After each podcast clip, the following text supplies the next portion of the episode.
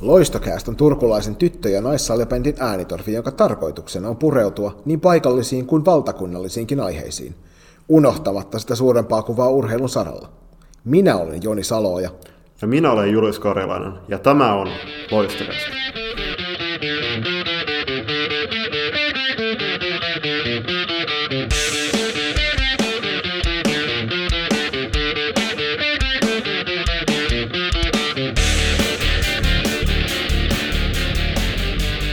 Tervetuloa toisen loistokastin pariin. Olihan se pakko tuoda myös tämä aito ja alkuperäinen meidän esikoislapsi takas tällekin vuodelle. Ei tarvi sitten siellä maakunnissa ja suurkaupungeissa ihmetellä, että mikä ihmeen setti tämä on, kun tuotetaan kolme eri ohjelmaa. Eli selvennettäköön, että tämä on se perussetti. Ja täällä on Juuppa ja Joni Mikkeen ääressä pöpisemässä omiaan. Joskus vieraitakin. Joskus vieraitakin Salibändi Yleisradio pyritään olemaan ja tätä myöten myös uudet podcast-ihmeet vaan viestejä tänne päin. Lisää tekijät mahtuu meidän tänne armaaseen loistokastin tuotantoon.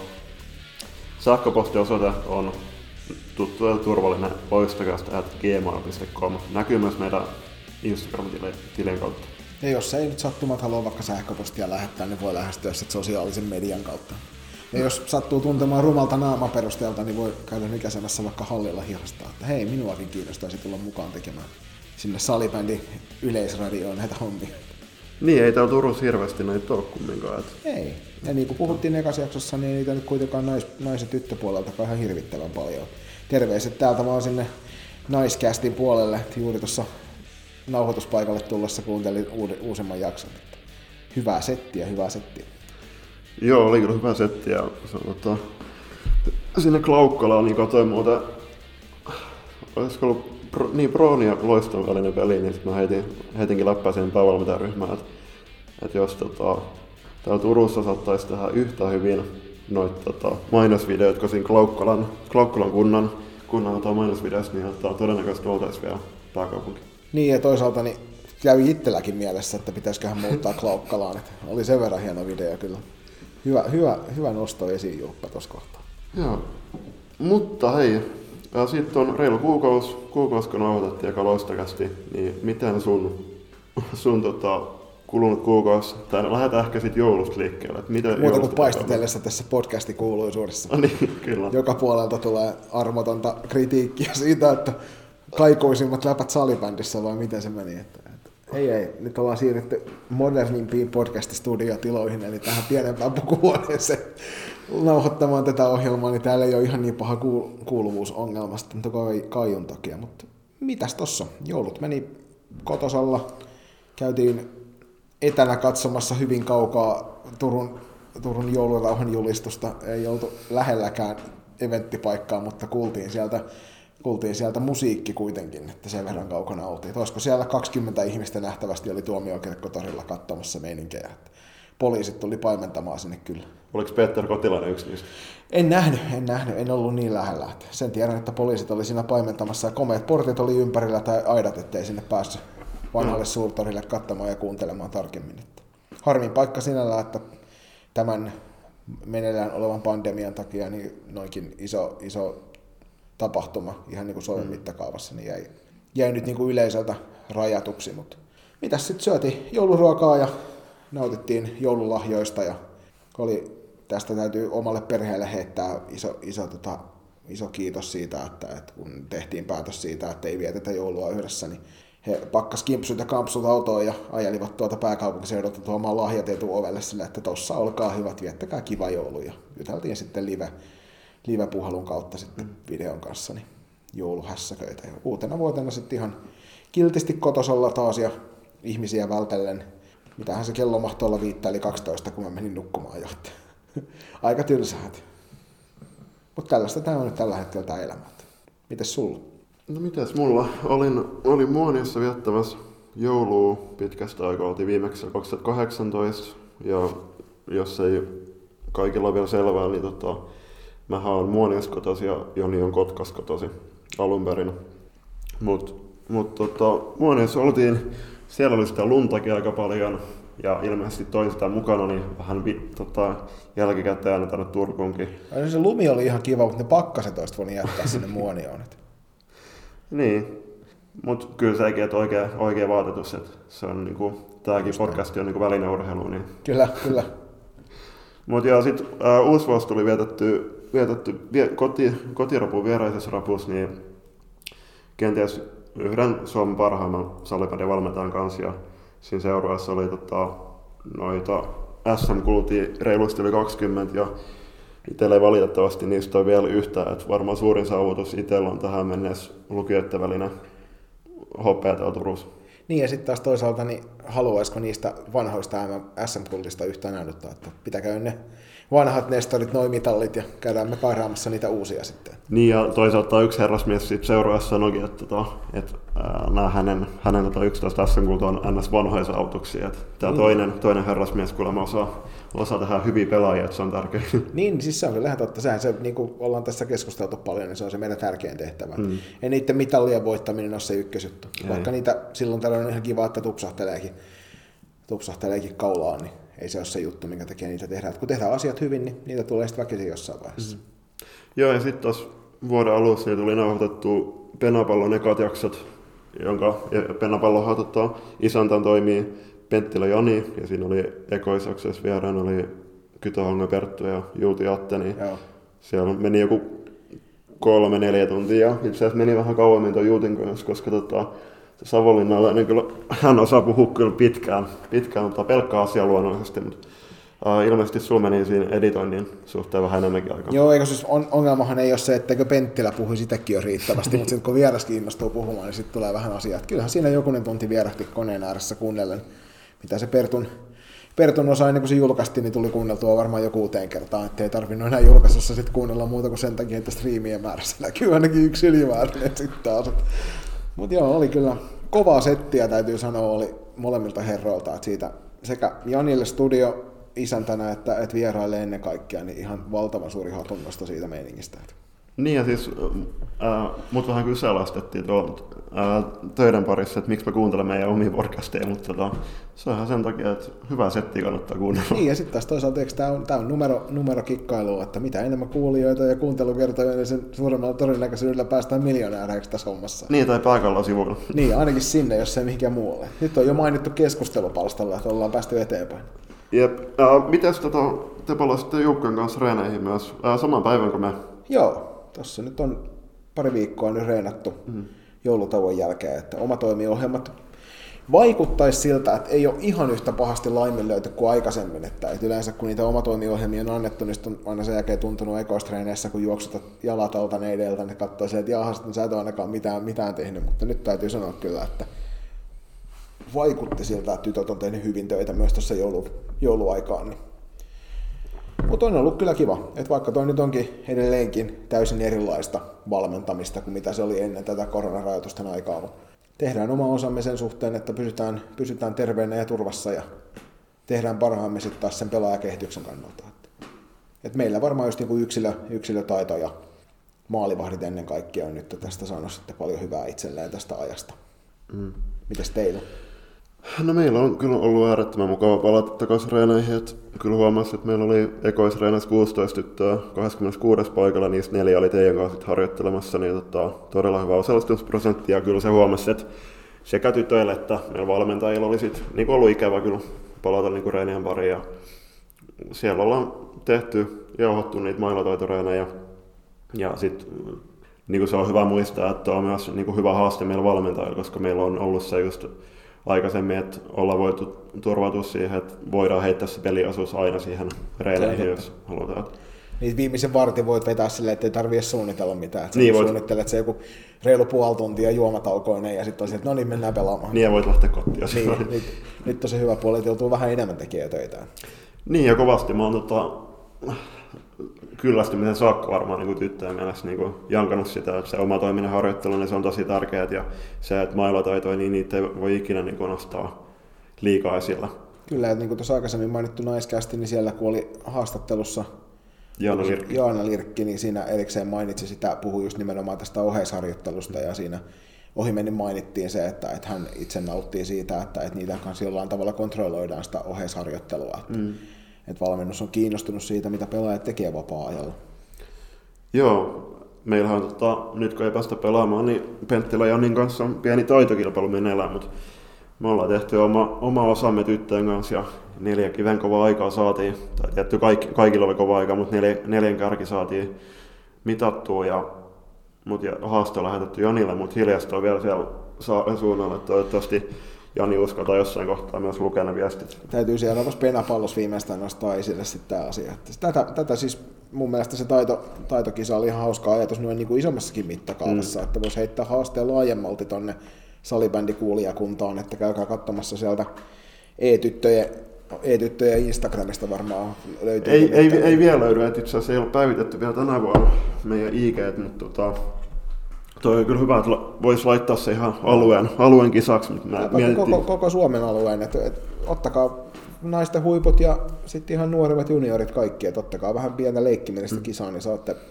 sitä niin kuin, niin kuin tämä meidän herra Midas Matti Pienihäkkinen täällä aina sanoo, että kaikesta olisi hyvä, että jotain pientä kisaa kehitellään, niin tässä on äärimmäisen hyvä tapa saada kisaa vähän muuallekin kuin omaan joukkueeseen. Mm.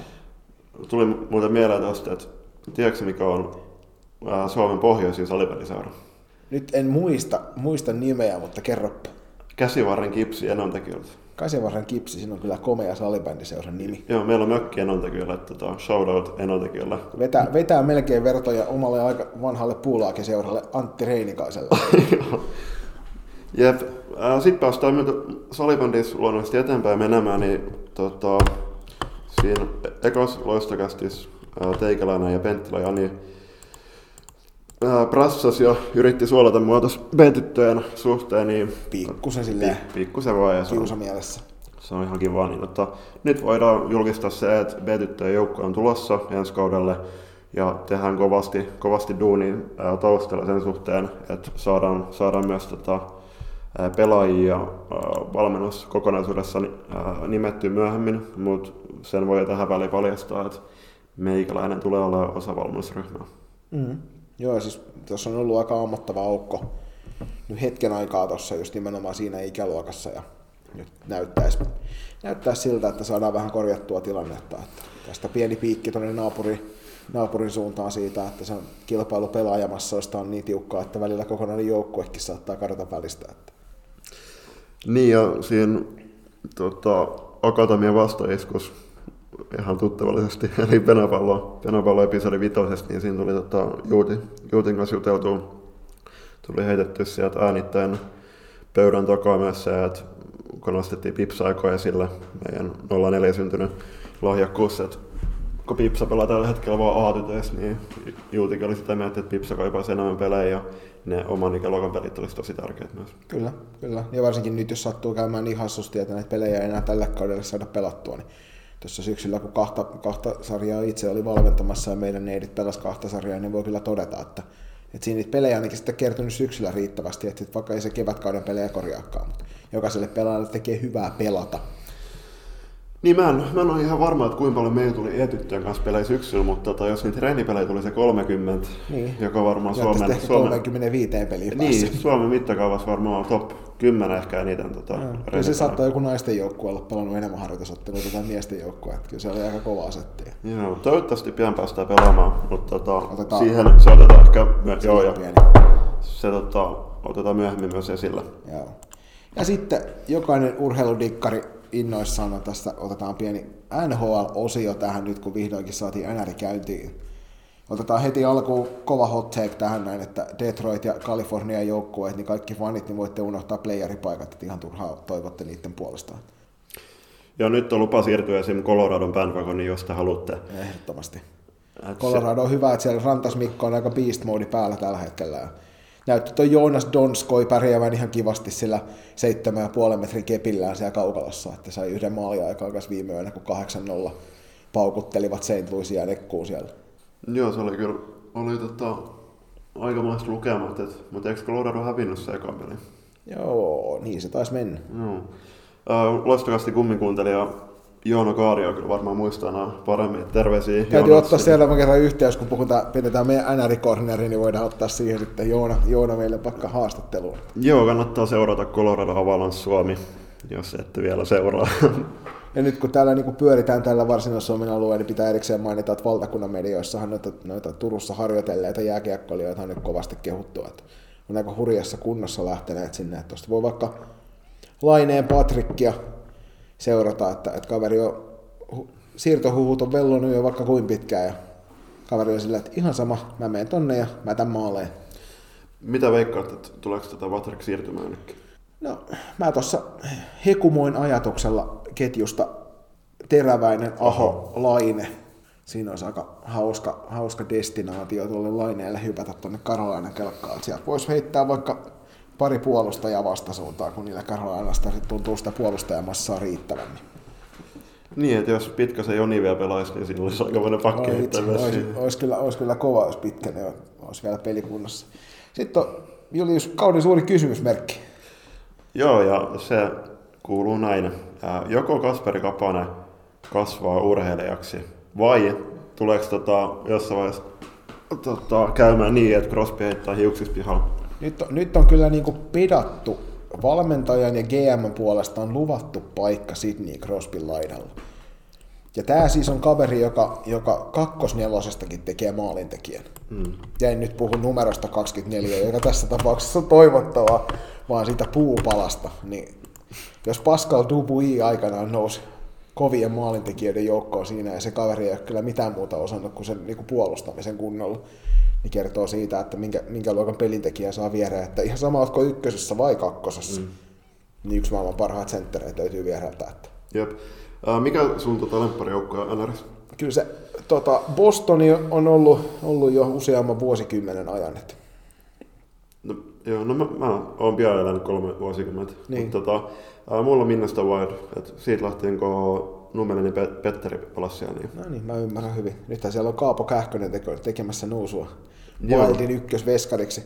Toinen, mitä tulee paljon seurattua, on tietysti Vegas Golden Knights ihan vaan sen takia, että pääsi hyppäämään suoraan niin kuin alusta lähtien mukaan siihen mm. juttuun, joka on aina mielenkiintoista, että tässä voin lämpimästi suositella semmoista podcastisarjaa kuin Puck Podcast, joka, jota on reilu 10 vuotta tuolla Jenkeissä kaverit tehneet. Ja siellä tota, toisen niistä juontajista, niin juontajista toi lätkä seuraaminen alkoi siitä aikana, kun Anaheim Mighty Ducks ilmestyi ja hän lähti silloin alusta lähtien sitä seuraamaan. Niin. Mm. Joo, ja sitten toinen tota, kotimainen podcasti nostetaan, nostetaan tota, esiin, niin on toi Kimanttia. Siinä on Viasat, tota, Viasat juontaja Antti Mäkinen ja sitten on Kimmo Timonen. Nashville Predators legenda Kimmo Kyllä, Timonen. kyllä, just nimenomaan Nashville. Ei, Predators. Chicago Blackhawks, just, just, muistan parhaiten Chicago Joo, ja. Minnesota tuli vielä mieleen, niin ää, Columbus Blue Jackets legenda Mikko Koivu. Niin kyllä, just näin, just näin. Jep, Ja mut- entinen, entinen legenda kohta Pierre-Luc Dubois. Joo, tuli muuten mieleen ää, latkasta vielä, niin tuliko sulla hommattua Ville Veino tai mikä Ei tullut, ei tullut, ei tullut Ville Veinoa hommattua, että ihan samalla tavalla jäi kuin Ville Leinolla aikana aina ripuuhat, niin jäi mulla Ville Veino hankkimiset. Joo, mä, mä tilasin itse tämän loiston, loiston version, version tota mulle ja Masalle. Se aiheutti yllättävän paljon kalapaliikkia tuolla niin kuin mediassa, että, että taas nimeltä mainitsematon naapuriseura nosti, nosti tästä aika isonkin halon, että, että minkä takia niin sanotusti hyväksi käytetään logoja ja Juu. kunnia. Vaan No siis ymmärtää se, että heidän, heidän logollaan on historiaa kyllä vähän enemmän kuin meidän logoilla tässä seurassa. Mm. Mutta, mutta aika, aika isoja, isoja tunteita tuntuu herättävän se, että, että tässä mielessä käytetään. Että mun mielestä, kuten Naiscast hyvin nosti esille sen asian, että nyt kun pelataan ilman yleisöjä ja ei ole oheismyyntiä, niin tämä oli äärimmäisen hieno, hieno ja helppo tapa tuoda sitä pikkusen sitä niin kuin tuotemyyntiä lisää joukkueelle. Toivottavasti mm. sieltä sitten jokainen, jokainen, joka sellaisen paidan on halunnut, on käynyt sen ostamassa ja saadaan sinne omalle seuralle vähän lisää rahaa. Joo, se taisi olla että 50, pros, 50 pinna meni. Joo. Et, se on ihan totta, ja siis tuli just mieleen tästä koronasta, niin vielä niin NRissähän, niin onko siellä ollut kypärissä nyt mainoksia? Joo, ja ilmeisesti jatkossa harkitaan, harkitaan myöskin kaukalon laitoihin mainoksia. Mm. Että kohta se, se rupeaa näyttää tuolta Sveitsin pääsarjalta. Että... Niin, mutta se viimeinen vaihtoehto on varmaan, että tota, mentäisiin siihen, että paitoihin tulisi mainoksia. Toivottavasti Siinä menee hetki joudutaan. ainakin Original Sixin kanssa, ne veikkaan, että menee pitkään. Aivan liian pitkät läpät. Loistokäästä. Jep. Mutta joo, ettei me pelkästään taas niinku läpi ja päähän puhumiseksi, niin otetaanko muutama salibändi aihe tähän jatkoksi? Joo, se riittää kendosta tällä, tältä erää, mutta uh, urheilutoimittajan liiton toimesta niin Sami Juhassa valittiin vuoden parhaaksi salibändipelaajaksi viime vuodelta. Mitä mieltä? No, jos itse en ole ihan valtavan paljon katsellut, katsellut pelejä tuolta miesten liikan puolelta, mutta se mitä olen nähnyt ja mitä olen mediaa seurannut, niin tässä on kyllä kyseessä varmaan maailman top 5 kuuluva pelaaja. Tällä hetkellä joo. Ja omalla pelipaikallaan luultavasti top 3 kuuluva peli, pelaaja, ehkä korkeammallakin ja luultavasti maailman kovin maalintekijä. Et jos mies pelaa seurassa, missä, missä miten se meni, että viimeiseltä viideltä vuodelta niin 93 prosenttia pisteistä on jäänyt klassikille, niin siinä tota, on tosiasia se, että, että jos sen joukkueen kovimpia kavereita oot, niin oot se nyt maailman mittakaavassa sitten jo aivan niin kuin järjettömän kovaa luokkaa. Ei varmaan kauhean kauas osunut tämä veikkaus. Ei, ja Kallokastihan rankka sitä top 5 pelaajat 90-luvulta, 2000-luvulta ja 2010-luvulta. Niin siellähän oli pääkallon toimittaja joilla siltä se listassa oli kolme klassik, klassikissa pelannut. Ja oli Niko Salo toisena, Krister Savonen kolmanten ja sitten oli Johanssonin Henry viidenten siinä. Joo. Joo. Henry on pelannut KRPS nyt tämän viime vuosikymmenet. Kyllä. Kova tekijä. Ja sitten pysytään noissa salibändin uutisissa, niin niinkin uskomaton legenda kuin Mika Kohonen on ilmestynyt siirtolistalle. Julppa, mikä tämä juttu on? Joo, kansainvälinen siirtolisto tietää kertoa, että Kohosen Mika siirtyi Happeesta takaisin Stubrettaan. Mika on, vai onko se Mihu? Mihu taitaa. Eikö se on Mika Ahonen on Mihu, mutta kumminkin niin äh, Kohonen siirtyi takaisin seuroihin, missä on pitkään pelannut. Mutta äh, Stuvraten päävalmentaja Oskar Lundin kerkäsi heti infoamaan, että Kohonen ei ole hyppäämässä penkin takaa kaukaloon, mutta pääkallo hyvin totta, otti tähän kiinni, että tuskin häntä oltaisi, hänen pelaaja-oikeuksia oltaisiin siirretty tuonne Stuvrettaan, ellei se paluu olisi Ehkä siellä on joku kovan luokan ikämiesjoukkue tulossa. Että. Mutta siis faktahan on se, että, että vaikka Kohonen ei pelaajana pelaa sekuntiakaan, niin pelkästään se, että hän on penkillä, niin siinä on nuorille niin järkyttävän kovan luokan esimerkki siitä, että mitä on olla huippuammattilainen tuon lajin parissa niin hyvin kuin ammattilainen nyt voit salibändissä olla. Että. Joo, kaikkea aikaa salibändi pelaa omassa mielessä. Ehdottomasti. Ei, siis, jos ei ensimmäisen kolmen joukossa ole, niin mm. sit sä luultavasti teet listaa väärin. Mm. Sitten olisi tälle vuodelle ihan järjetön kasa kansainvälistä herkkua tarjolla. Joo, eli kevään odotetuimmat kisat eivät ole Kenton MM-kisat, vaan ne on nimenomaan tyttöjen ja poikien U19-kisat. No keväästä me voidaan olla aika pitkälti samaa mieltä, että jos tämä korona antaa, mutta sitten mä väitän, että tuossa kesällä voi olla vähän niin kuin meidän kansakunnan kannalta ehkä vielä odotetummat kisat, mutta lähdetään nyt siitä, että keväällä tosiaan pelataan tyttöjen ja poikien U19 maajoukkueiden MM-kilpailut toivottavasti. Toivotaan. Mika Kohosen tota, seuran Stuberetas tuli mieleen, niin tyttöjen kisat ja sekä naisten kisat tulee molemmat pelaamaan Uppsalassa. Joo, hieno paikka. Joo, eli naiset ja miehet, niin niiden turnukset menee vähän päällekkäisiin marras-joulukuun vaihteessa, mutta niin kuin puhuttiin aiemmin, niin tuskin ne miesten alkulohkon pelit niin hirveästi vielä katsojia pois naisten ratkaisupeleiltä. Ei, ja mun mielestä just nämä vois pelata aina, joka vuosi. Kaikki neljä kisaa samalla vuodelle ja niin, miksei. putkeen, niin saisi sitä huippusalibändiä, niin sanotaan, että niin kuin aina tiet, tietyin väliajoin niin oikein kunnon setin joka vuosi. Unohdetaan sitten nämä kaikki kendot ja potkupallot ja muut tällaiset siltä vuodelta ja seurataan pelkästään salibändiä M-kisoja, että siellä on kyllä kova luokka setti. Niin, siis kahden vuoden välein, siis koko, koko tota setti, niin. setti samalla vuodella. Et, loistoltahan on aika monta pelaajaa Tyrkylä tuohon tyttöjoukkueeseen. Toivotaan, että kisat tulee pelaamaan, mutta aika skeptisiä olla sen suhteen. Joo, ei, ei loistokaistin kaksikko ei ole kauhean uskovin mielin siihen, että päästään kisoja pelaamaan. Mutta... Varsinkin, koska me pelataan Ruotsissa ja Ruotsin koronalinjasta tiedetään. Just näin. Pidetään, pidetään isosti peukkuja yllä, että saadaan pelattua. Otetaan tuosta viimeisenä erillisuutisena niin tuolta urheilukaalasta, jossa muun muassa turkulainen maineikas jalkapalloilija Lukas Radetski valittiin vuoden urheilijan, niin siellä on Tuulikki Kangasluoma palkittu urheilun hyvän tekijänä. Tuulikki on salibändivälle tuttu Seinäjoen pelivälistä ja salibändiliiton hallituksesta ja on äärimmäisen, äärimmäisen arvostettu henkilö omissa toimissaan ja tässä Julpan kanssa halutaan erityisesti tämän ohella niin jo kaikkia taustahenkilöitä kiittää valtavasti siitä pyyteettömästä työstä, mitä he tekevät. Ei olisi meidänkään joukkueiden toimiminen mahdollista, jos ei olisi taustavaikuttajia, jotka auttaa meitä edespäin joka, arki, joka arkipäivä tässä touhussa. Joo, siellä on yleensä tota, kentältä näkyy ne pelaajat ja sitten valmentajat, mutta äärettömän kovan työn siellä taustalla tulee joka päivä tekemään. Tota, myös, myös me valmentajat saadaan valmentaa ja pelaajat pelata. Kyllä, niin kuin kuuluu se turkulaiskaksikko aikanaan laulu, että kaiken takana on nainen, niin todellisuudessa niin salibändin takana on taustahenkilöt ja valmentaja ei ole niistä se, joka on se kaikkein tärkein Jep. missään tapauksessa. Katsellaanko vähän tuota naisten edarin ja miesten edarin meininkejä. Siellä on aika jännittävät hetket naisten edustusjoukkueella meillä menossa. Joo, naisten, naisten edari on tällä hetkellä sarjataulukossa neljänten, mutta sitten viime nauhoituksen jälkeen niin on tullut seitsemän peräkkäistä tappioa liikassa, mutta toisaalta siellä on tullut kaksi voittoa Suomen kapissa, jonka myötä helmikuussa, helmikuussa on vuorossa Suomen Cupin finaali. Ja nyt oli aika tulevalla viikolla, nyt kun ratkaistaan sitten, että kuka sieltä tulee vastaan, SP Pro vai Klassikki. Että... Joo, kumpaa veikkaat muuten? No tälleen nyt pelkästään niin podcast-hommeissa kotiin päin vetävänä, niin täytyy sanoa, että, että toivotaan, että, että SP Pro sieltä tulisi vastaan, niin voitaisiin pitää naiskästin kanssa joku tällainen yhteislähetys. On aika kova luokan setti.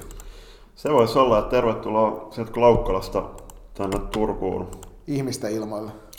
Niin, Suomen oikeaan pääkaupunkiin. Mutta on tosiaan Mut... siis ehdottomasti voi niin kuin tällä hetkellä puhutaan ihan eri tilanteesta, että alkukaudesta päästiin vähän yllättämään mm. joukkueita nyt, kun ainakin itsestä se on näyttänyt siltä, että kun nämä kovat, rutinoituneet, kokeneet joukkueet on pikkuhiljaa saaneet siitä omasta pelistään kiinni, josta esimerkiksi Ervi on loistava esimerkki, vaikka se paljon nuoria onkin siinä joukkueessa, mutta pikkuhiljaa on saanut siitä pelistä kiinni, niin sitä vaikeampaa on noita pelejä on enää voittaa, nyt sä et pääse yllättämään ketään.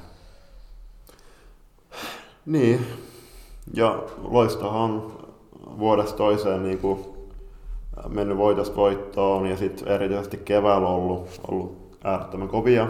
Sen tietää, mitä oli tilastotkin kertoa, mutta mut toisaalta huomenna on KV vastaa, kun tätä nauhoitetaan lauantaina, niin huomenna on KV vastaa todella tärkeä peli joka olisi hyvä voittaa ja toivotaan ja uskotaan, että Loisto nappaa sen tärkeän voiton.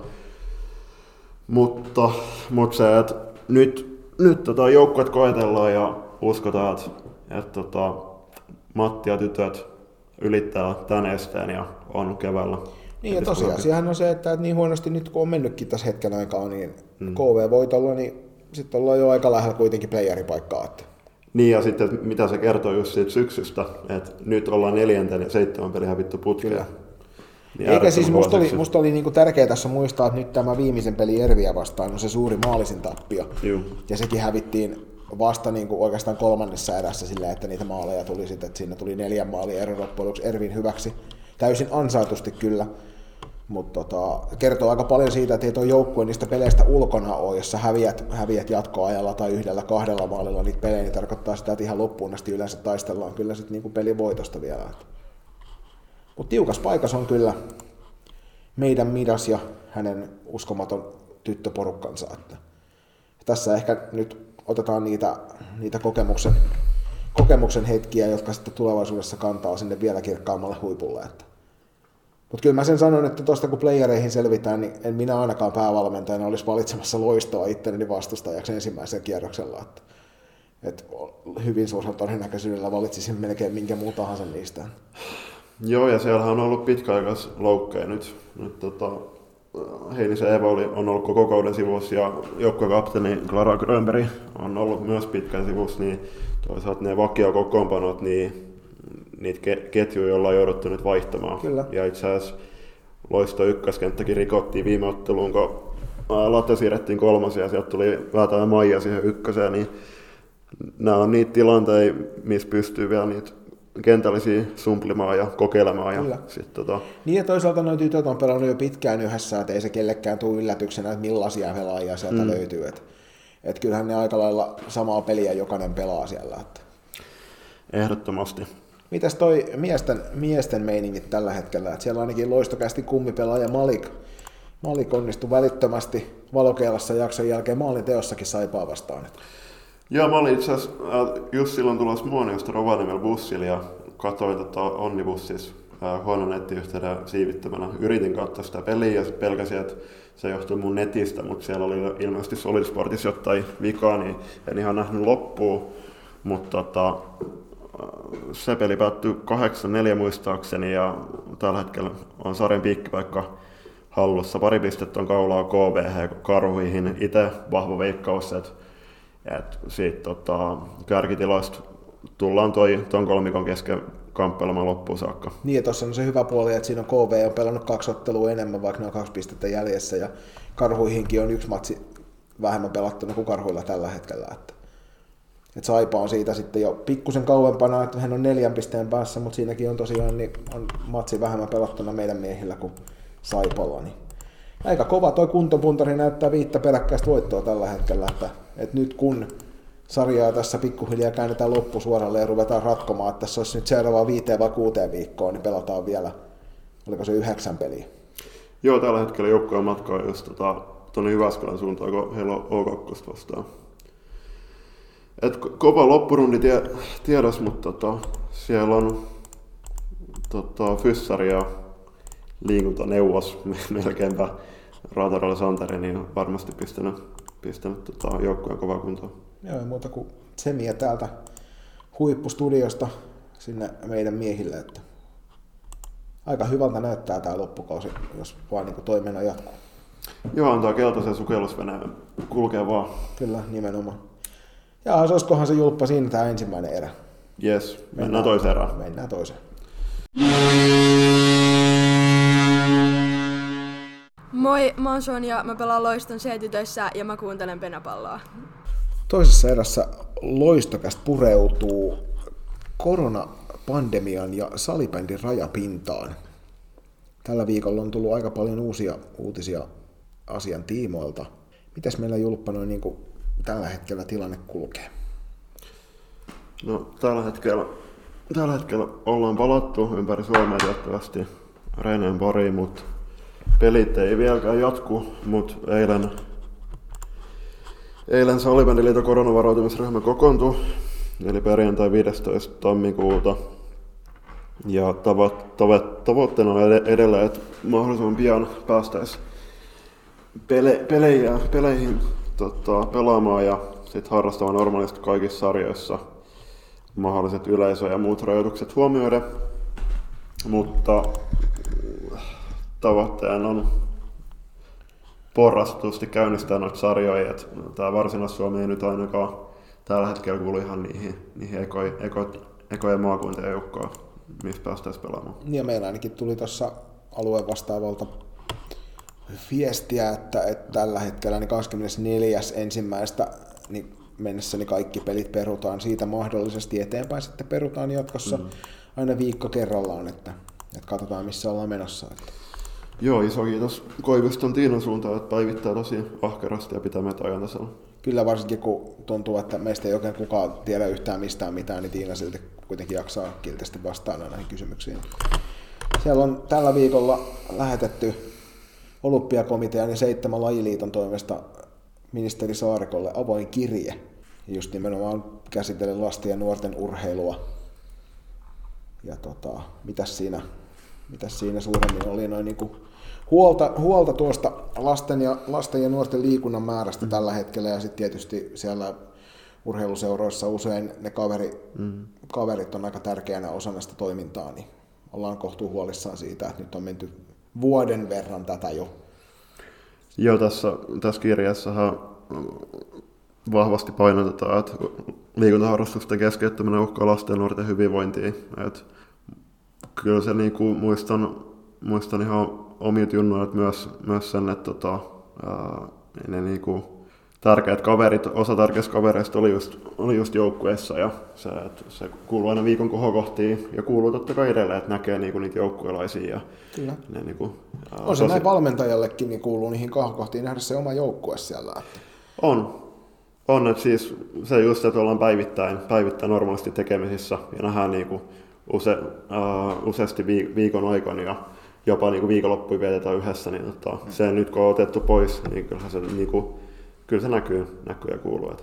Ehdottomasti, joo, ja siis ei ole pelkästään nyt niin kyse salibändistä, vaan täällä on tosiaan jalkapalloliittoa ja lentopalloliittoa ja Suomen olympiakomiteaa ja palloliittoa ja muita mukana, jotka kantaa tämän ihan saman huolen tästä nuorten liikunnan vähäisyydestä. Että oma, oma semmoinen otanta tähän on se, että, että mikäli susta tuntuu, että se sun pieni pirpana liikkuu liian vähän, niin sit kannattaisi varmaan ehkä se oma takalista nostaa sieltä kotisohvalta ja lähteä liikkumaan sinne ulos sen kanssa, että kukaanhan tässä tilanteessa ei meitä kiellä menemästä vaikka metsään kiipeilemään kivillä ja, kal- ja pu- puissa ja muualla tai käymään vaikka pienellä lenkillä, juoksulenkillä, pyörälenkillä, kävelylenkillä, vähän tuolla luonnonsiimeksessä.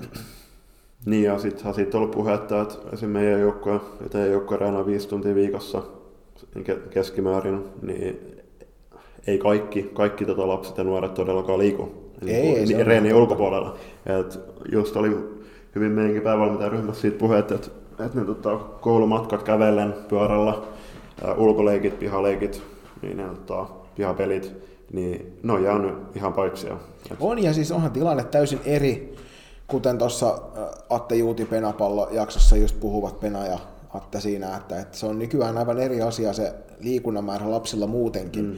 Että aikaisemmin oli itsestään selviö se, että, että sitä vapaa-aikaa vietettiin ulkona kavereiden kanssa polloa potkien tai kiekkoa lämien tai puissa kiipeillen, ja nyt se on enemmän sit sitä, että, että se tapahtuu tuolla virtuaalitodellisuuden välityksellä tuo niin kuin yhteydenpito kavereiden kanssa. Mm. Että toki pitää muistaa, että meillä on tarttuva tauti liikkeellä maailmalla, jonka takia meidän kaikkien pitää suojautua ja se vähentää sitä henkilökohtaisten kontaktien määrää, mutta joka tapauksessa niin ei se mahdoton ajatus ole meidänkään alueella tällä hetkellä. Että esimerkiksi ulkona harjoittelu on lähestulkoon normaalia kuitenkin, jos puhutaan niin kuin urheilulajeista tällä hetkellä. Ja kun käyt katsomassa vaikka kupittaan luistelumatoa tai parkin kenttää, niin, niin tota, kyllä siellä aika hirvittävä kasa ihmisiä on näillä pienillä alueilla suorittamassa sitä liikuntaa. Hmm. Luojan kiitos tällä viikolla nyt Turun kaupunki pääsi jäädyttämään myöskin noin luonnon jääkentät, että nyt on useimmat, useimmat pallokentät on nyt jäädytettynä, että pääsee sinne sitten vähän sinne luistelemaan ja lätkimään kiekkoa tai palloa. Joo, että itsekin, itsekin tota mietin, että pitäisi hommata uudet luistimet ja mennä sitten parkille, parkille pelaamaan, mutta toki niin kuin, tuo teknologia on niin kuin jos siihen ottaa kiinni, niin onhan se tuonut paljon hyvää totta kai. Ja sitten, että varsin keväällä, kun ei ollut mahdollisuutta nähdä niitä kavereita, niin silloin pidettiin yhteyttä Snapchatin ja WhatsAppia näiden kautta.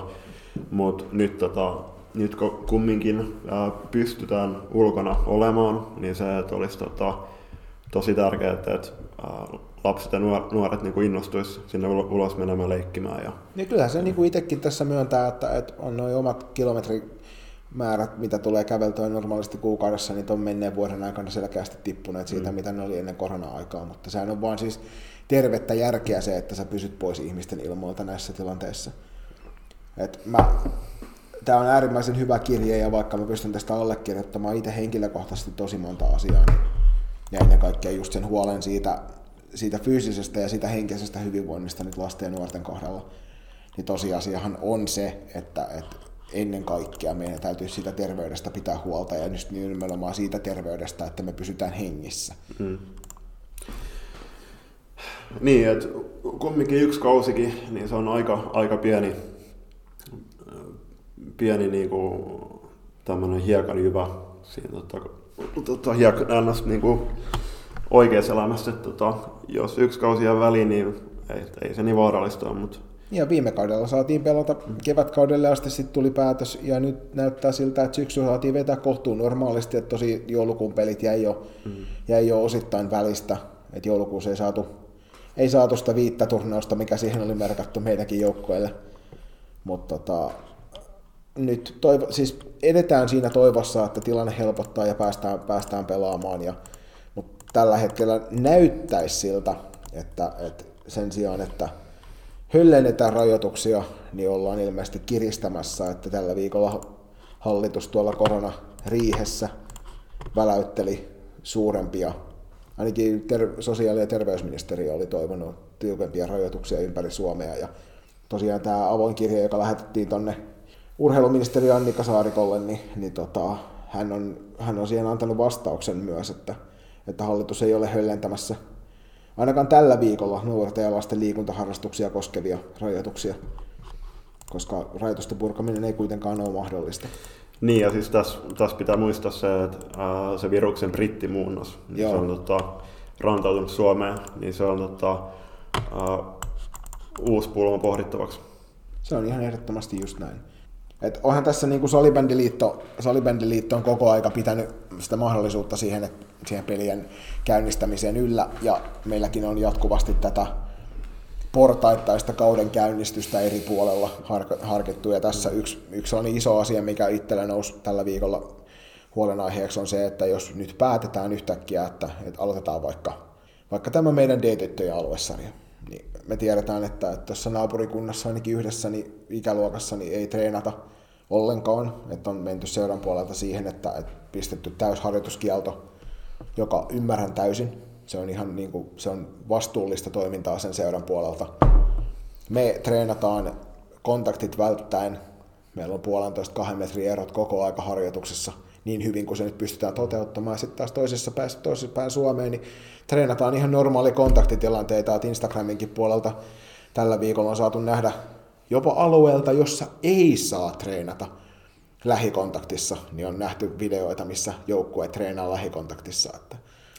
Niin, ja sitten sit just tota, se on niinku, niinku pitää miettiä, että vaikka se tyttö SM-sarjaa, niin siellä Oulussa SSR on pystynyt tota, reenaamaan joulukuussa lähtee ihan normaalisti, ainakin Instagramin perusteella, ja sitten meidän tytöt, loiston, loiston C-tytöt, niin tota, on joutunut joulukuussa lähtien niitä tota, turvaleipiä noudattamaan. Kyllä. Niin ja osittain se... treenaamaan ulkona pelkästään fysiikkaa sen takia, että se niin joukkueen, joukkueen koostakin päätä määrät ei ole niin on helpompi treenata se fysiikkajakso tähän näin nyt. Kyllä. Ja sitten, onhan se niinku ihan järkyttävä kilpailuetu. On, on. Jos sä kuukauden puolitoista oot saanut tähän aikaan treenata normaalisti ja toiset on ulkona tehneet vatsalihaksia ja käyneet lenkillä, niin onhan sulla niin kuin pallo, pallon käsittely ja joukkue taktisesti niin ihan hurja etu mm. siihen toiseen joukkueeseen, ikävä kyllä. Ja tosiaan nyt varsinkin kun tuo hallitus on tällä viikolla välätellyt noita uusia rajoitteita, niin pääkaupunkiseudulta kantautuvien huhujen mukaan siellä erään, erään seuran hallitus, hallituksen siunauksella on saatu aloittaa normaali harjoittelu ja se kuulostaa ainakin omaan korvaan tai edes vastuuttomalta tässä tilanteessa. Että mä ymmärtäisin hyvin, jos vaikka Muonion salibändiseura rupeaa tässä vaiheessa silleen, että me ruvetaan treenaamaan normaalisti, kun siellä on se 30 ihmistä, niin se on ihan jees, mutta, mutta siinä vaiheessa, kun puhutaan niin kuin meidän koronakeskuksesta, niin pitäisi ehdottomasti ottaa pikkusen tarkempi kriteeristä tuohon ja muistaa se, että se vaikka se salibändi on meille kaikille hirvittävän tärkeää, ja vaikka se urheilu on hirvittävän tärkeää, niin se ei kuitenkaan ole se kaikkein tärkein asia. Sitä salibändiä ei hirvittävän paljon ole jäljellä, jos me mennään tuohon Ruotsi- ja Amerikka-linjalla ja yhtäkkiä meilläkin on täällä kymmeniä tuhansia kuolleita ihmisiä, niin sitten puhutaan vähän erilaisesta meiningistä meidän urheilulajin niin. parissa. Mm. Niin, että siinä voidaan miettiä sit niinku ihan, ihan tota seuratasoa sitä vastuullisuutta ja että, että oikeasti, että mikä on niinku turvallista tässä tilanteessa. Joo, ja kyllä mä siis mä ymmärrän täysin sen kyllästymisen. Hmm. Tämä on nyt jatkunut vuoden ajan jo, ja tämä on meille täysin outo uusi normaali.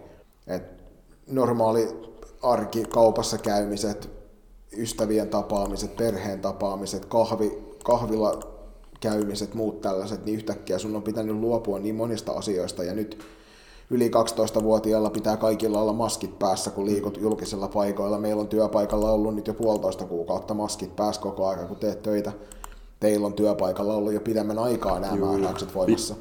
Niin mä ymmärrän hyvin sen, että ihmiset väsyy. Turhautuu. Joo, ja sitten kun sitä on jatkunut jo niin pitkään ja sä oot jaksanut olla hirveän kiltisti niiden ohjeista, ja se on edelleenkin, ne on vain ohjeistuksia, koska tämä ei ole meille jotain diktaattoria, joka määrää meidät jolla ase, asetta osoittamalla, että hei, sun on pakko. Niin ne on vain ohjeistuksia. Ja mä tiedän, että Suome, suomalaiset on äärimmäisen hyvin ohjeistuksia noudattavaa kansaa. Mm.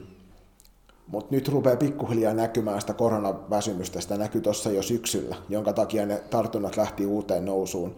Ja nyt taas näyttäisi, että se tartuntojen määrä on saatu pikkusen alaspäin. Ja nyt on tulossa tämä koronaviruksen uusi muunnos, joka valtaa alaa meillä. Ja tarkoittaa sitä, että nyt ollaan mahdollisesti menossa vielä tiukempaan.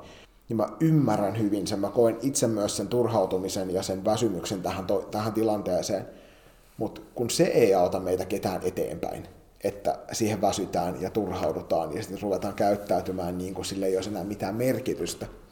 Ja vedetään niin, että, että hei, mua ei enää kiinnosta. Niin ja sitten kun pitää miettiä, että mihin, mihin tällä tota, linjauksella, että aletaan reenaamaan normaalisti, niin mihin sillä pyritään. Et kumminkin me mennään niin kuin Salibändiliiton ää, suositusten mukaan. Kyllä. Ja se on Salibändiliitto, joka päättää tietty viranomaisten tota, mm. jälkeen sen, että milloin me päästään pelaamaan. Et jos, jos muut, muut seurat niin kuin suurin piirtein toivon, toivon kyllä, että tota, joka, jokainen seura niitä noudattaisi, noudattaisi näitä tota, ohjeistuksia, niin jos siellä yksi, yksi, tota, yksi seura lähtee sooloille tai yksi joukkue, niin ei tota, se aiheuttaa hallaa vaan. Niin seuraukset voi olla katastrofaaliset siitä pelkästään, että sä et jaksa. Tai että sä et koe, että harjoittelun, harjoittelua voidaan toteuttaa niillä rajoituksilla, mitä on voimassa just sillä hetkellä. Mä ymmärrän senkin toisaalta hyvin. Kyllä se on tuossa muutaman kerran käynyt keskusteluissa mielessä se, että, että, että jos vaan haistattaisi pitkät hetkeksi niille mm. ja menis kerran silleen, että nyt tänään me pelataan normaalisti. Mm. Kun mä tiedän sen, että se mielihyvän määrä, mikä siitä esimerkiksi oman joukkueen sisällä saataisiin aikaan sillä, että, että he tänään mennään, mutta edelleenkin se edesvastuuton on se ajatus, mikä mulle tulee heti mieleen, että kun kyseessä ei ole pelkästään minä, vaan sitten on kyseessä se mun yhteisö siinä ympärillä. Kyseessä on mun joukkueen yhteisö, kyseessä on meidän seuran yhteisö. Mm. Ja puhutaan niin paljon suuremmista asioista kuin vaan pelkästään siitä, että, että mitä sinulle just nyt kuuluu. Tämänkin loistakasti sinulle tarjoaa sählyääliöt.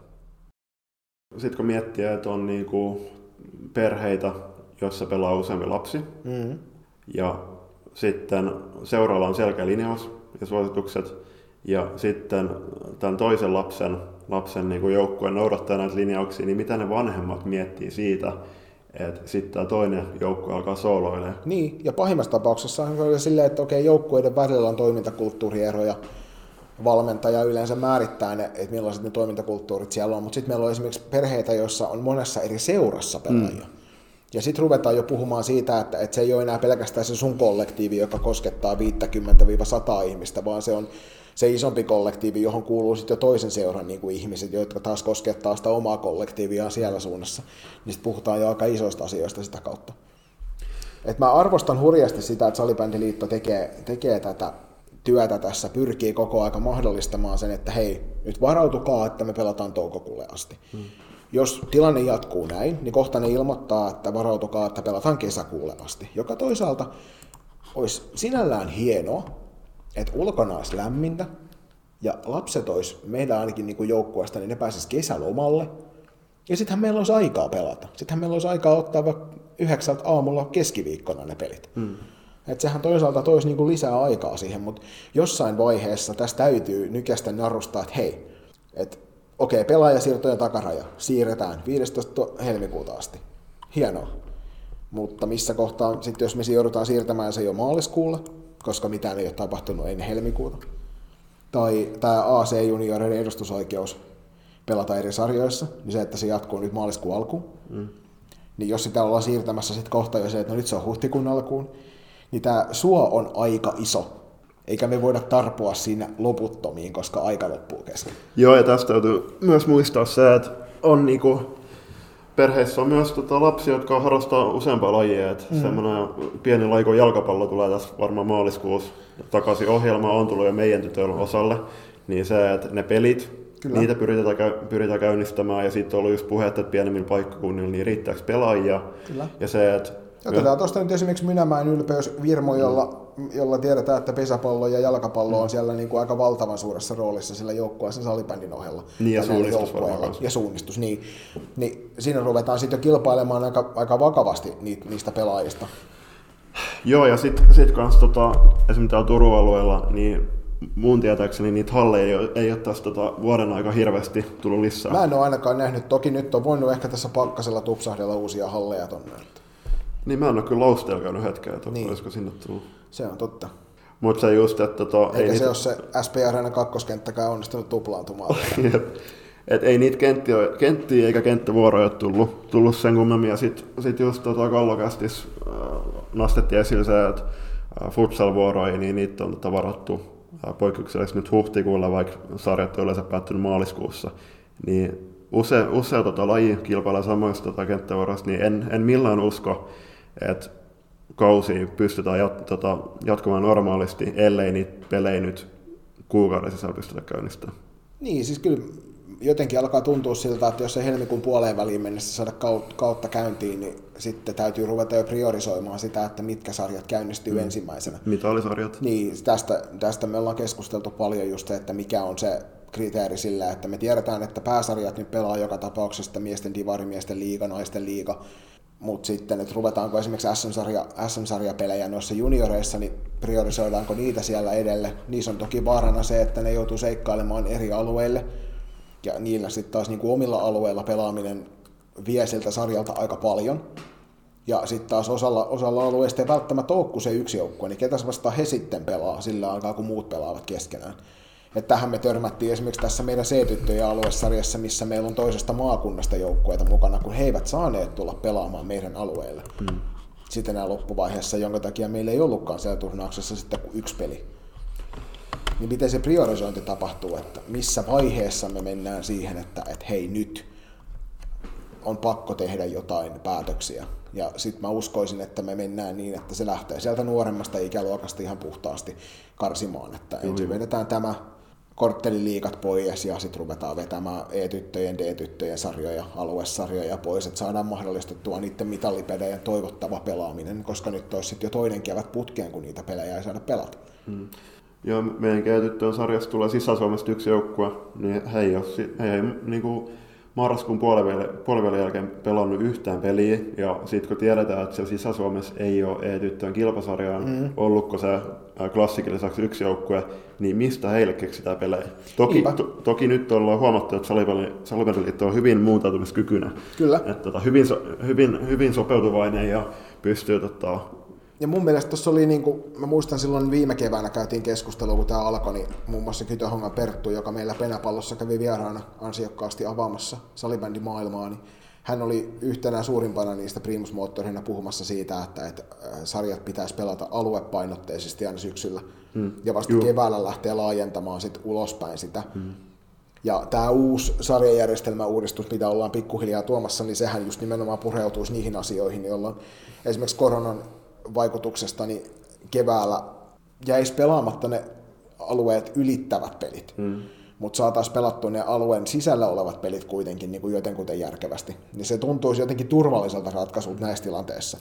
Niin ja sitten sit nyt miettii tähän, tota, tähän uuteen sarjajakoon, niin nostetaan esille vaikka ää, tyttöjen T21, T18, T16, niin kun aiemmin on ollut niitä SM-karsintoja, niin jos mietitään nyt tässä kohtaa, että SM-karsinnat olisi normaalisti elokuussa ja uut, joukkoja aletaan rakentamaan normaalisti vasta joskus touko, toukokuussa, mm-hmm. niin se tulee hirveä kiire.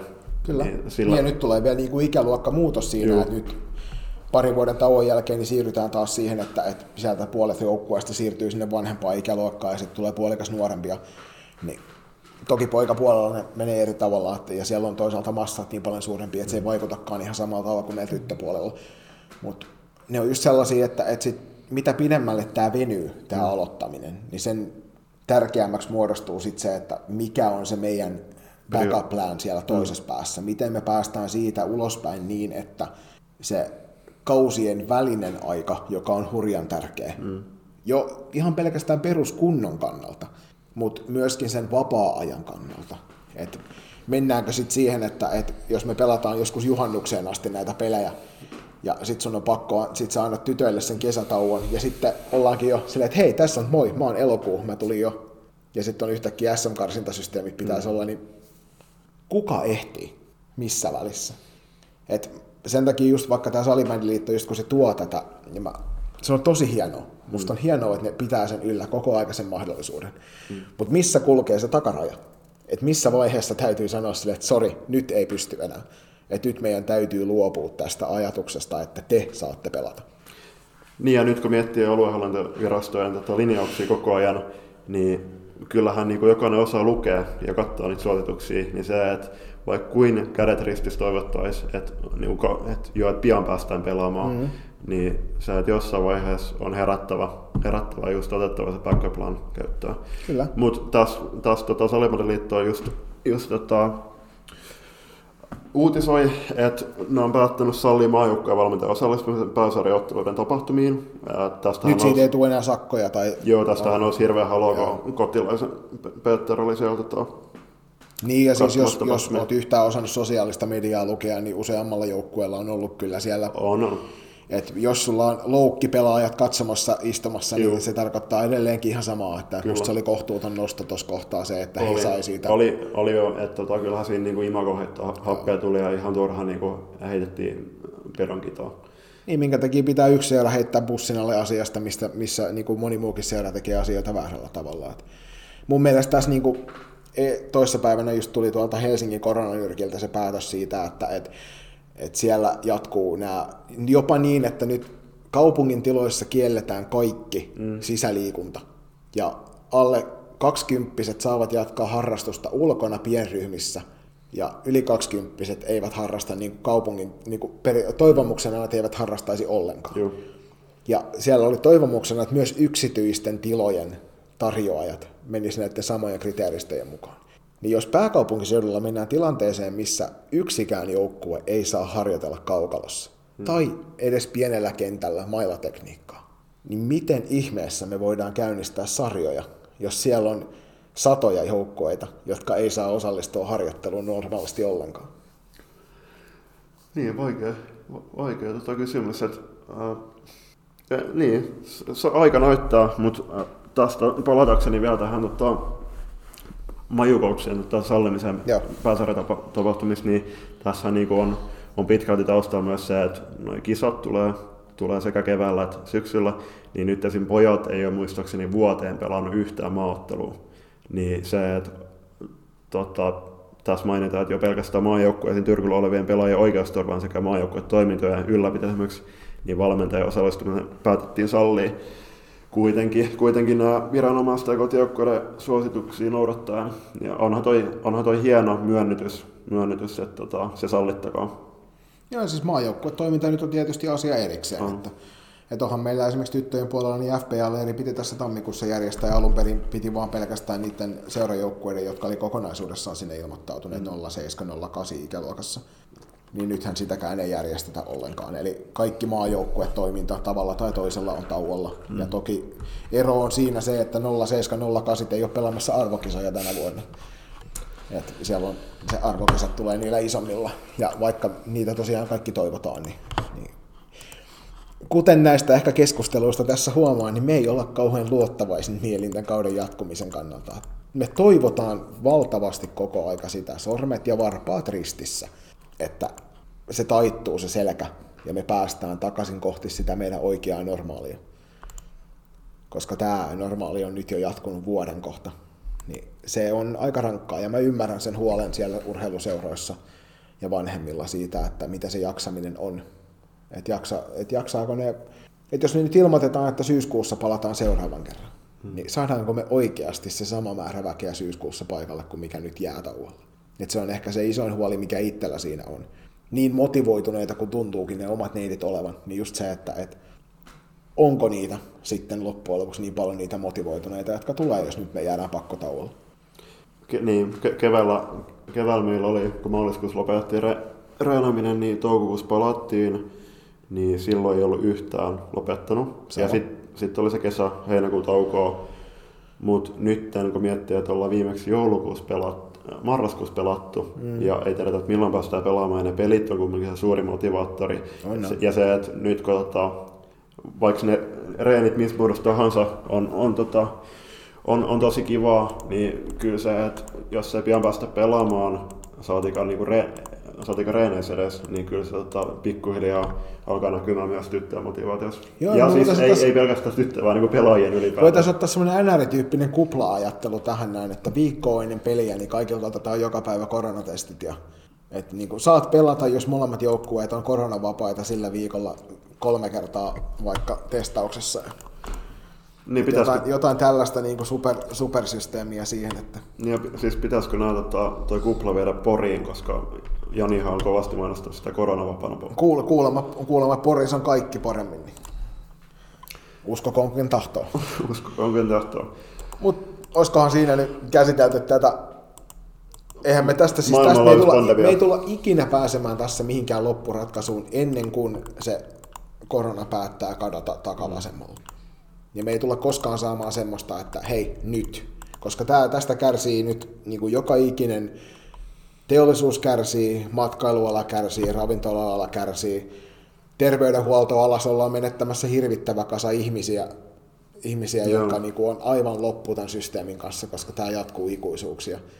Urheilupuoli kärsii tästä, että mikään osa kansakunnasta ei pärjää, jos nämä jatkuu pitkään nämä olosuhteet.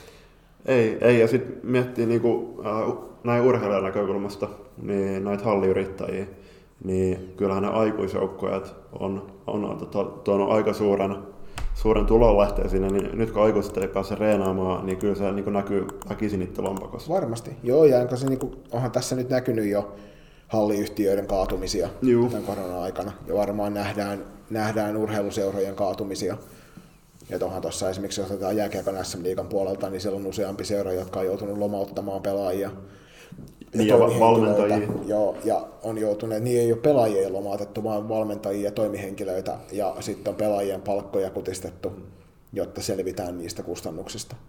Et Sehän on niinku, se on ta- tapa selviytyä tästä tilanteesta, mutta se tosiaan, kun nyt roikutaan sellaisessa löyhässä hirressä, eikä tiedetä, että missä vaiheessa se, joko se köysi katkeaa tai sitten se kiristyy riittävästi, että nyt mentiin, niin et se on tässä se, ehkä se kaikkein vaikein osa, mutta koittakaa armaat kuuntelijat ja kaikki teidän läheiset ihmiset siellä, niin muistaa se, että, että terveys edellä.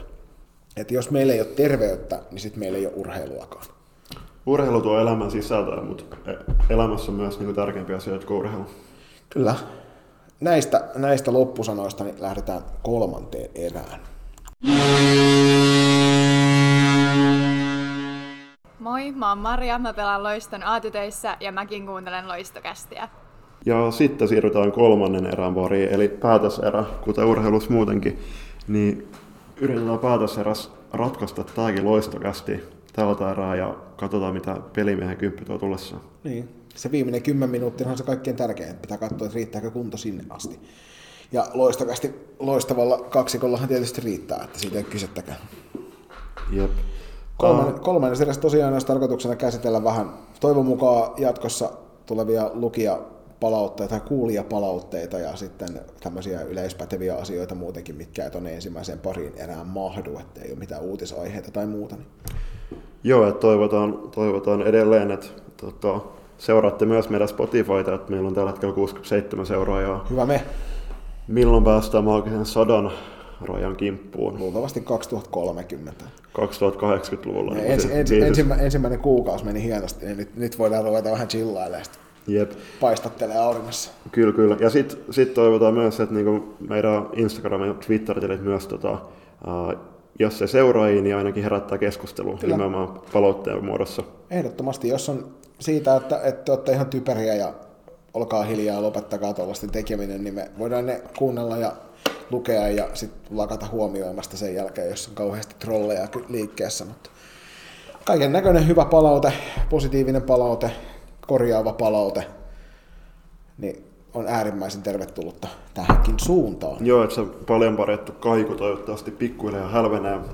Nyt jo, tänään, tänään jo aika paljon kaikkea tehty sen eteen. että- voidaan Jonin kanssa laittaa ku- kuvaa tulemaan meidän Instagramiin ja mahdollisesti myös Twitteriin, että minkälaisia ratkaisuja on Se, keksitty. se voi olla parempi, jos se, jos se ei laiteta, niin pysytään vähän edes ammattimaisempana.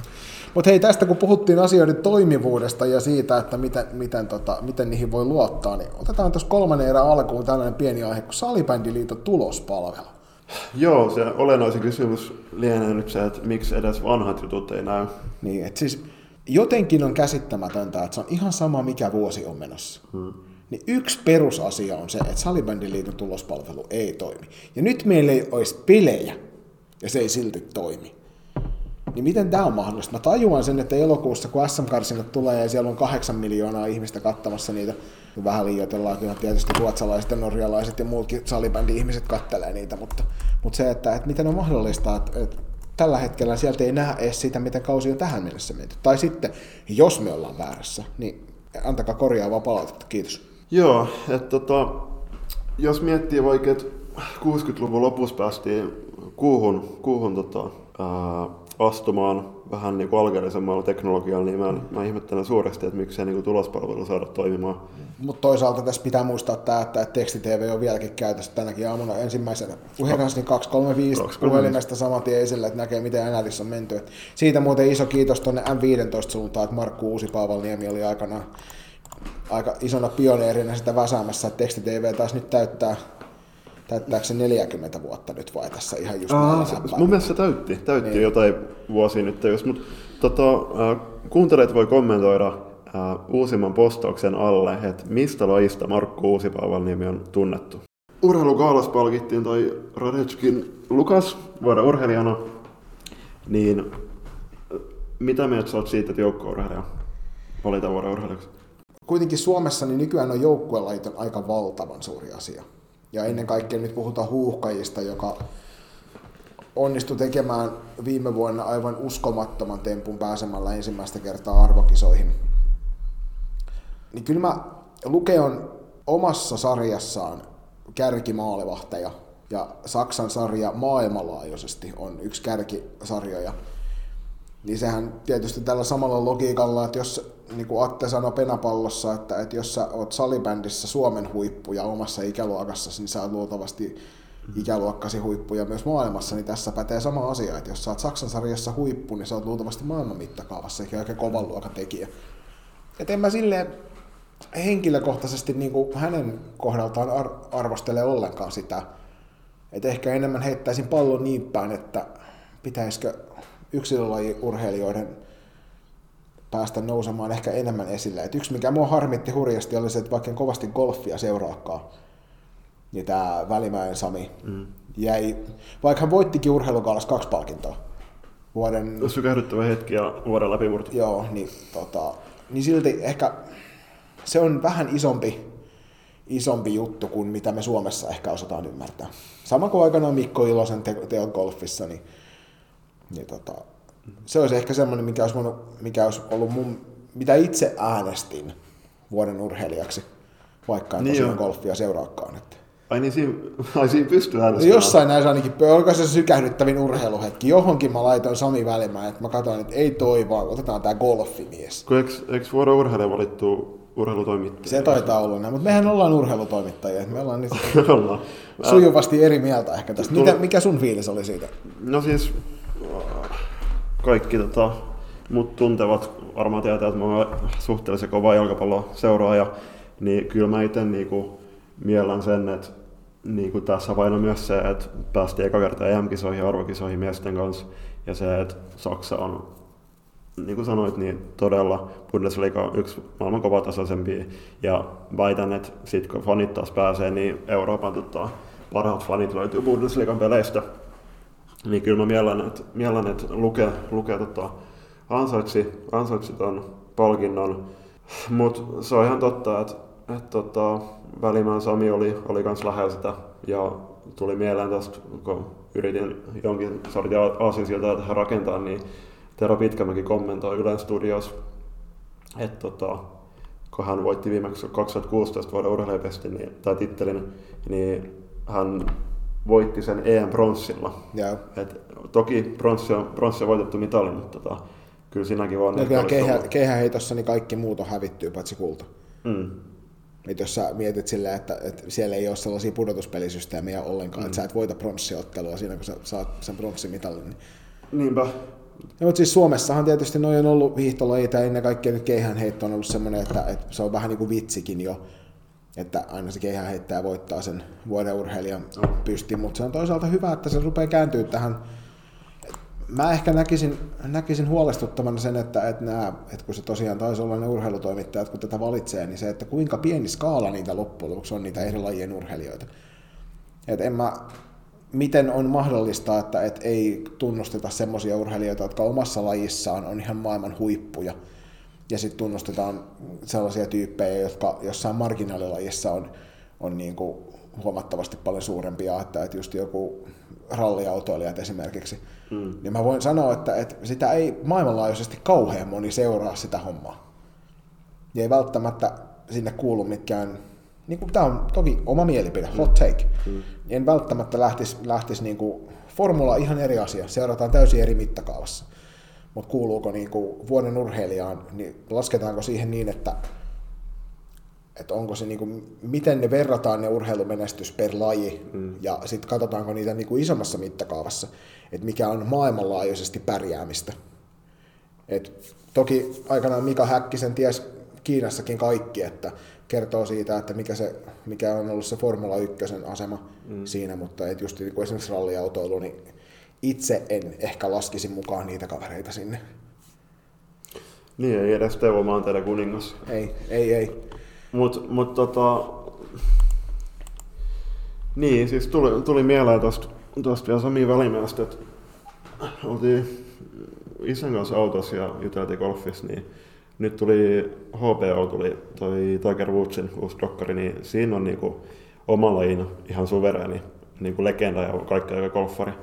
Et, niinku sit taas esimerkiksi tuossa top kolme u- u- niinku joukosta, ja- niin Heiskasen Miro, niin äärimmäisen lahjakas jääkiekkoilija, mutta sitten taas, että jääkiekkoilija, niin jääkiekkoa pelataan kumminkin vaan, vaan suhteellisen vähän, vähän niin kuin, tota, Kyllä maailman laji on maailman mittakaavassa Jep. ja toki Miro onnistui NHL playoffeissa.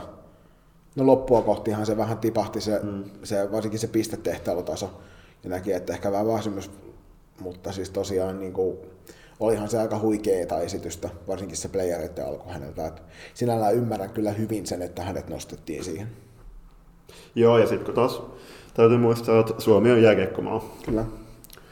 Et se on lähtenyt siitä 95 aamunkulan hehkutuksesta ja tota, Jutilan, Jutilan tota, Lamarista.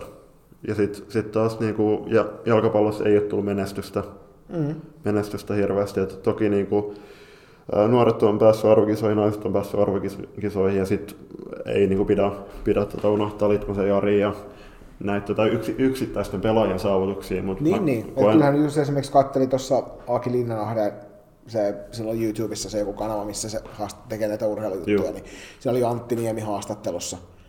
Ja puhuttiin just nimenomaan paljon ennen kaikkea tämän hetken huuhta, huuhkajien maalivahtitilanteesta, mutta siinä just niin kuin käytiin läpi sitä Antti Niemen uraa, niin kyllähän siinäkin oli aika, aika kovan luokan tekijämiehiä silloin aikanaan, että valioliigassakin niin kuin ihan vuositolkulla oli siellä oma joukkueensa ykkösmaalivahtina, niin kertoo siitä, että ei se ensimmäinen kerta, mutta se kultainen sukupolvi, missä oli just Litmaset ja Hyypiet ja Tainiot ja Kolkat ja muut, niin ei se silloin päässyt tähän samaan. Et sen takia just niin kuin palata, jos palataan tähän alkuperäiseen kysymykseen, niin kyllä niin kuin valittiinhan huuhkajat myös vuoden joukkueeksi ja Markku Kanervaa vuoden valmentajaksi, oliko se nyt kolmatta vuotta jo putkeen, että kertoo siitä arvostuksesta.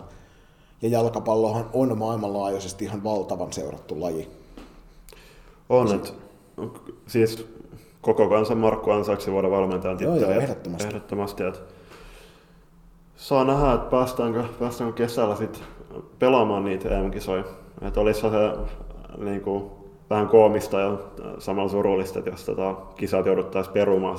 Kun... Mutta se toisaalta sopisi hyvin jotenkin tähän meidän akuankka-teemaan näistä niin kuin suomalaisista palloilumenestyksistä. Että tota, et just se lähin, edellinen lähin kerta oli silloin aikanaan Suomi-Unkari-ottelussa, Suomi-Unkari-ottelussa, kun Teuvo Moilasen yli seitsemän kimmokkeen kautta pallo menee, niin Niin tota, tämähän menisi samalla tavalla, että nyt vihdoin päästiin kisoihin, mutta sitten niitä kisoja ei pelata ollenkaan, että se on vaan niin kuin, se on asteriski perässä, että tänä vuonna ei kisoja järjestetty, mutta kisoihin selvisivät nämä valtiot. Joo, siis kyllä mä kyllä tota, että pitää toivoa, että kisat päästäisiin järjestämään jo oma Broidilla itse asiassa liput, liput tota, kisoihin pari matsia, Dublinia ja Müncheni, mutta mut saa nähdä, mutta sitten tähän pieni muisto, muisto vielä tähän loppuun, niin muistan, että pari vuotta sitten äh, karsinnoissa oltiin Ratinoa katsomassa Bosnian matsia ja voitettiin se muistaakseni 2-0 pukin maalilla ja sitten oltiin siellä pohjois ja alkoi satamaan pukin ekan maalin jälkeen, niin kaveri otti sitten äh, blazerin tota, kassista ja laittoi sen päälle ja tota, antoi sen kastua, koska nyt oli juhlahetken tai juhliin. Mm, nimenomaan. Se oli... Kyllä sitä nyt kotkalaisen suuren jalkapallollinen tekoja kannattaa kunnioittaa. Ehdottomasti, ehdottomasti että on, tota, oli kyllä, se oli hieno, hieno hetki ja kyllä täytyy tota, äh, iso käsi nostaa niin kuin, tuonne pohjois suuntaan, että se on yksi vuoden, vuoden niin kuin ilmiöistä kyllä se, se mitä he Maxis toisen tekee. Nyt, nyt kun muuten kisoista puhutaan, niin nopea, nopea kysymys. Mitä mieltä, mitä mieltä tuosta Rene Faaselin tapaamisesta tuolla valko puolella? Ootko sitä mieltä, että Lukasenko saa ja lätkän MM-kisat järjestettäväksi? No toivottavasti ei saa. Että se, sehän olisi kyllä aika farssi, jos ne siellä järjestettäisiin. Niin siis enhän, eihän se ole mitenkään ongelmallista, että kansainvälisen jääkiekkoliiton puhe, liiton puheenjohtaja käy siellä halailemassa palkeista presidenttiä. Että hmm. Yhtään ei ollut salakuvattu ilmeisesti. POSin kautta jo vuodesta 2020. Loistokästä. Tota, otetaanko loistokästi top kolme? Tämä on niinku, ajatuksena se, että nostetaan maailmanlaajuisesti tai ehkä paikallisesti asioita, jotka nyt sattuu olemaan sillä hetkellä kielen päällä. Nopeasti mietitään tässä toimituksessa, että mitkä on ne kolme asiaa, niin koitetaan tämä joka, joka loistokasti jatkossa tuoda. Niin top kolme, ensimmäinen kohta NRin paluu, se käsiteltiinkin tuolla ekassa erässä. Joo, siis kyllä se kolme legendarista kirjainta, niin kyllä tota, aika suuri osa suomalaisista varmaan seuraa, seuraa tota, NRI, ja kyllä se on, vaikka siellä yleisö on äykkää nyt, paitsi taisi olla Floridan osavaltiossa, niin siellä ehkä, ehkä tota, Tampan, Tampa tai Floridan peleissä saa ää, tota, katsojalla, mutta sitten se on läppä muuten se, että Floridan peleihin saa 25 prosenttia tulla normi siis sit kapasiteetista sisään, niin se on ihan normaali. normaali mm. että niin on kyllä, jos, jos sen enempää tulisi muutenkaan. Niin. Että se on ihan sama, kuin paljon se Parkkovi tekee maaleja. Niin, mutta siis tosi, tosi mielenkiintoinen ja huomasitko muuten, että ne, tota, ne divisionot, niin nehän on nyt tämän, Vaihdettu jo tähän. Joo, ja vaihdettu ja niihin on tullut sponsorit.